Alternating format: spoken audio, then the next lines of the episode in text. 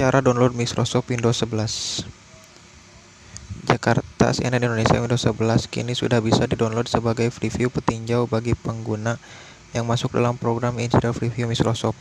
Lewat program ini, pengguna bisa menguji beberapa fitur baru seperti widget, virtual desktop, dan Microsoft Store baru. Pengguna Windows 10 bakal bisa mendapat pembaruan ke Windows 11 secara gratis, namun Microsoft menentukan syarat minimal perangkat yang bisa menjalankan Windows 11. Untuk mengecek apakah perangkat pengguna memenuhi spesifikasi minimal Windows 11, dapat dilakukan dengan mengunduh aplikasi PC Health Check di situs ini.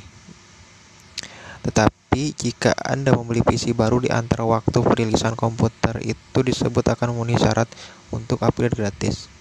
Berikut beberapa cara untuk memperbaharui ke Windows 11, tetapi sebelum Anda melakukan itu, perhatikan bahwa versi ini masih dalam pengembangan awal dan ada banyak bug yang dapat mempengaruhi perangkat Anda. Oleh karena itu, disarankan untuk menghindari pembaruan.